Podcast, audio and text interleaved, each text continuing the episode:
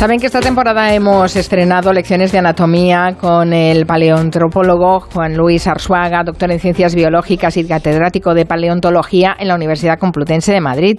Doctor, buenas tardes. Hola, ¿qué hay? Muy buenas tardes. Vamos a seguir hablando de, de, los pies, en concreto de la biomecánica, pero no puedo reprimirme a preguntarle, profesor Arzuaga, porque estamos viendo esas colas incesantes de ciudadanos británicos eh, intentando despedirse de, de la reina Isabel II, los guardias reales, haciendo también eh, un poco custodia, ¿no? Eh, eh, acompañando todo el proceso y todo el ceremonial. Y yo pienso, tantas horas de pie, esto no puede ser bueno, ¿no?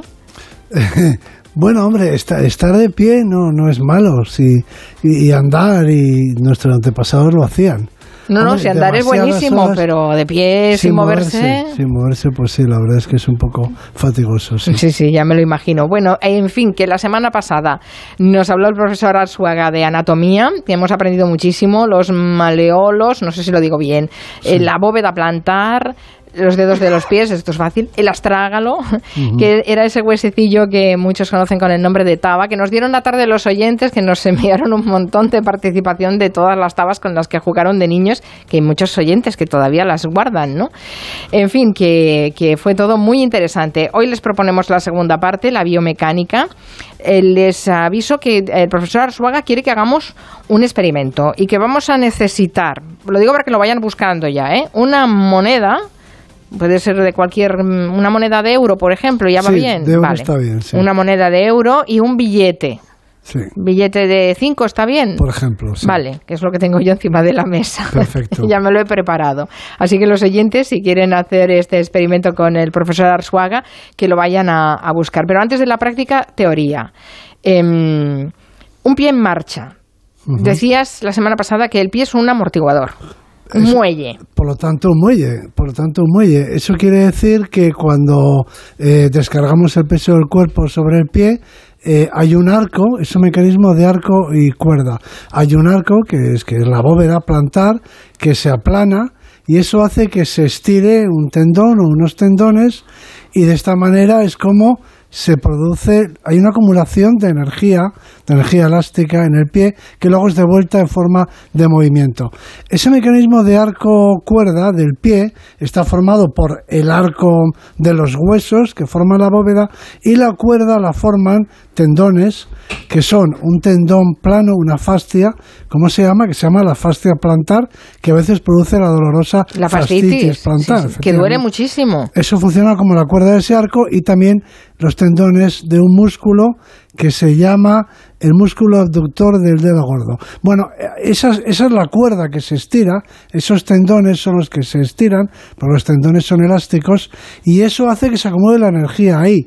De hecho, todo el movimiento del cuerpo humano funciona porque se acumula energía elástica, energía potencial, al estirar los tendones, como cuando uno estira una goma directamente. Ahí se acumula mucha energía que cuando se suelta, es decir, cuando se recupera la posición eh, original, eh, pues entonces esa energía potencial se convierte en energía cinética, es decir, en movimiento. En resumen, todo el movimiento del cuerpo humano, toda la biomecánica humana consiste en acumular energía elástica en los tendones y devolverla en forma de movimiento luego. Así de simple, pura física. O sea, es un, es un como un muelle, pero hay algún un conjunto de muelles. Vale, o sea que hay más mecanismos.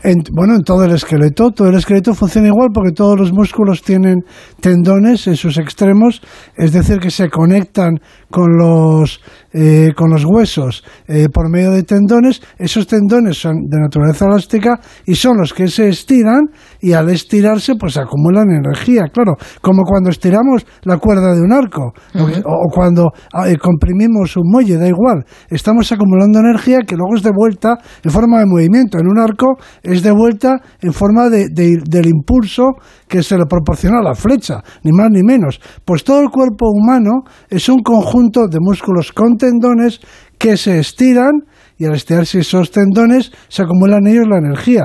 Y que se adaptan a las superficies, que no será lo mismo caminar por una playa que caminar por un, por, por, por no sé, por, eh, por, madera. Por... Sí, pero bueno, cuando corremos estamos haciendo eso, cuando andamos, cualquier movimiento que hacemos, para que sea posible el movimiento, tiene que haber un estiramiento de algún tendón para que luego se transforme en movimiento. O sea que con esto lo que quiero decir es que para entender el cuerpo humano hay que imaginarlo como una máquina y se rige por los principios de la biomecánica. Bueno, puestos a imaginar, ¿qué le parece, profesor, si nos imaginamos dando un paso a cámara lenta? Para, así veremos mejor cómo funciona pues ese mecanismo, ¿no? Eso es lo que hay que hacer y si tuviéramos, y cuando vayamos a la playa, tenemos que fijarnos en las huellas, que a lo mejor muchos pues las tenemos en la cabeza, porque además se utiliza la huella pues como logotipo y como icono en, muchas representaciones, pero cuando mm, adelantamos una pierna para empezar una zancada, el peso del cuerpo primero eh, se apoya en el talón, ya lo hemos dicho, luego se desplaza por el lateral del pie hasta el pilar anterior, aquello que llamábamos la bola del pie, y luego hay un momento muy interesante en el que se levanta, mientras tanto el cuerpo, por supuesto, se va moviendo hacia adelante, pero llega un momento en el que se levanta el, el talón del suelo. Cuando levantamos el talón del suelo, todo el peso del cuerpo recae sobre los dedos. Finalmente, el dedo gordo del pie es el que da el último impulso, el dedo gordo, el pie ya ha quedado atrás, da un último impulso y como un péndulo se dirige hacia adelante para comenzar eh, una nueva zancada, un nuevo paso. O sea, sin dedo gordo no podríamos caminar. Eh, sin dedo gordo es mucho más difícil, claro. Pero lo interesante de todo esto es que funciona como una palanca de segundo grado. El pie funciona como una carretilla. Si lo pensamos un momento, cuando queremos que se, que se mueva una carretilla que transporta un peso, funciona igual. Este tipo de palancas, lo que hacemos es cogerla por, por, por los mangos, la carretilla, por la parte de atrás, levantarla como levantamos el talón del suelo. Exactamente igual, solo que en el pie la rueda son los dedos. Está bien, la verdad. Eso Nunca lo había pensado. Claro, es, es, es, una palanca. De hecho, el pie es una palanca de segundo género. Hay tres tipos de palancas, la gente la recordará del colegio. Las de primer género, que era, pues no sé, un balancín o una balanza. Las de segundo género, como la carretilla, por ejemplo. Y la de tercer género, como, yo qué sé, como unas pinzas de pilar. Todo eso que hemos visto en el colegio tiene aplicación para entender cómo funciona el cuerpo humano. Pues cuando levantamos el talón del suelo, eh, estamos, mm, bueno, estamos eh, desarrollando una palanca, formando una palanca del segundo grado. Y somos el único animal que puede hacerlo porque tenemos el pie rígido. Y esa es la cuestión que tiene que ver con el experimento. Una palanca en mecánica es directamente una barra rígida. Solo eso, una barra rígida. Entonces, el pie tiene que tener una bóveda que funcione como amortiguador, es un muelle, pero ahora cuando levantamos el talón es una barra. Vale, vamos a hacer el experimento. Nos tocamos ya, ¿verdad? no hace falta tocar. Lo que hay que tocar es el, es el billete. Ah, muy bien, el billete. cogemos el billete. Si cogemos eh, eh, por un extremo un, billete de banco, mm. eh, tenemos como una lámina plana. Mm. Entonces probemos a poner en el extremo, en el extremo que no está sujeto por los dedos, la moneda. ¿Qué sucede? Supongo que lo que sucede es que se cae. A todo el mundo se le cae. El billete no puede soportar la moneda. Sí, se cae la moneda, efectivamente. Bien. Ahora hagamos lo siguiente. Sin modificar para nada Mm, el billete, que no cambia su naturaleza, es decir, sigue siendo la misma hoja, igual, con las mismas, eh, con la misma rigidez, con los mismos parámetros físicos. Ahora lo que tenemos que hacer es abarquillarlo, es decir, doblarlo un poco, formar una especie de teja, para entendernos, solo que al revés. Ahora pongamos la moneda en el extremo contrario al extremo por el que sujetamos este billete ahora abarquillado. Pues sí, no se cae. No se cae. ¿Por qué? Pues porque el billete ahora ha adquirido una rigidez que le proporciona la curvatura. Exactamente eso es lo que pasa con el pie. Mm. Cuando apoyamos todo el peso del cuerpo en los dedos de delante, como si fuera una carretilla, necesitamos una barra rígida. Antes necesitábamos un amortiguador. Cuando apoyamos el pie sobre el suelo. Pero ahora lo que necesitamos es una barra rígida y lo que proporciona rigidez al pie es la bóveda. Por eso tenemos una bóveda plantar, porque hace falta que funcione como muelle, que se aplaste hasta cierto punto y que funcione como muelle, pero que también tenga la rigidez suficiente como para que descanse todo el peso del cuerpo sobre los dedos. Ya, o sea, el pie plano mal, ¿no? claro, pero el pie plano, llamamos pie plano, no hay ningún pie plano salvo el de los chimpancés. Los chimpancés sí que tienen un pie completamente plano. Por eso ni funciona como amortiguador, es decir, que cuando apoyan el pie, pues directamente es como si apoyáramos una mano, no es un muelle, pero tampoco funciona como una palanca para producir este, eh, este movimiento, ¿no? Y por lo tanto no se pueden poner de puntillas. qué curioso. Bueno, los pies, eh, la verdad es que son una maravilla de la evolución. Ya nos decía el profesor Arzuaga que somos los únicos que tenemos este tipo de pie. Y, yo creo que es injusto que haya gente que considere que los pies son feos. Los hay que, que son fetichistas de los pies y hay gente que considera que los pies son, son feos. Con lo, con lo bien que funciona, que nos aguantan y nos hacen desplazarnos, Eulalia Rosa. A ver, algunos, algunos pies son feos es lo que hay. No todo el mundo tiene la suerte de tener unos pies bonitos. De hecho, tengo una amiga que cree que tiene los pies muy feos. De hecho, esa amiga soy yo. ¿Tienes un pie feo? Tengo un pie horrible, Mari Carmen. O sea, tengo un 42 y además tengo un juanete desastre, que lo aprendí la semana pasada. Mm. No, no es que sea un desastre, sino que es desastre. Desastre. Y bueno, así que he pensado que vamos a reivindicar los pies imperfectos para sentirnos un poco mejor. te voy a fastidiar dos obras clásicas. ¿Sabes la creación de Adán, el fresco de la bóveda de la capilla Sixtina, pintado por Miguel Ángel? Mm, recuerdo más las manos que los pies. Sí, las manos son como muy icónicas, pero si te fijas en los pies de Adán, mm, no sé si tenés un móvil y tal, si sacáis el móvil y hacéis zoom en los pies de Adán, Adán tiene un juanete muy notable. Sí. Un juanete muy notable.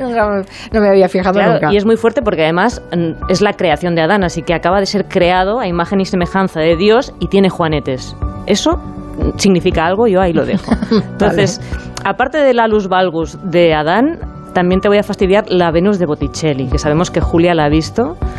¿Tiene los pies feos la Venus de Botticelli? Tiene los pies muy feos. No, me había fijado muy nunca. Muy feos, la diosa del amor, la belleza. Tiene los pies muy chungos. Tiene un pie griego con los dedos torcidos y además tiene el pie muy cabo, con exceso de puente. Lo contrario del pie plano, pues ella está como de puntitas. Así que fatal. Pero eso es por la modelo que se debe utilizar para pintarla.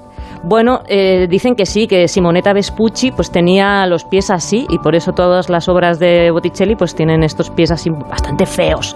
Simonetta necesitaba plantillas. Normalmente no nos fijamos en los, en los pies eh, y hay gente que los tiene realmente feos también porque los ha deformado, los futbolistas, las bailarinas. Bueno, es que los pies que trabajan se estropean. Claro. Pero se pueden tener los pies muy feos y ser una estrella de Hollywood.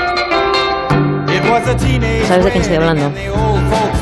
¿De Uma Thurman? Estoy hablando de Uma Thurman porque ella ella misma ha reconocido que tiene unos, unos, pies bastante feos, que tiene los dedos largos, torcidos, calza un 44, lo cual me hace sentir muy bien porque tiene el pie más grande que yo. Y se sentía muy acomplejada hasta que llegó a su vida Quentin Tarantino, porque Quentin es muy, muy fetichista de los pies y no pierde la ocasión de mostrar los pies de Uma Thurman en todas las películas. Si he puesto esta música, que es el momento mítico del baile de Pulp Fiction, recordarás que antes de bailar se descalzan.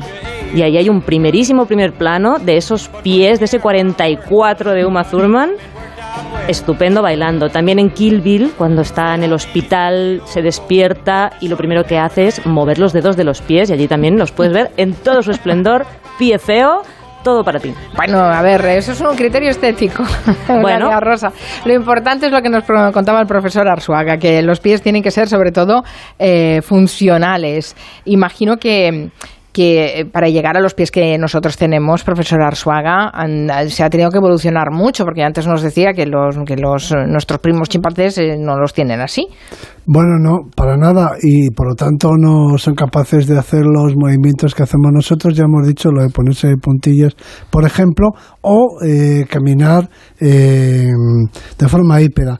De hecho, los, los pies de los chimpancés se parecen a las manos, en el sentido de que el dedo gordo pues es más corto que los otros dedos y está separado abducido, es decir, es divergente, y, y antes se les llamaba cuadrumanos a los simios.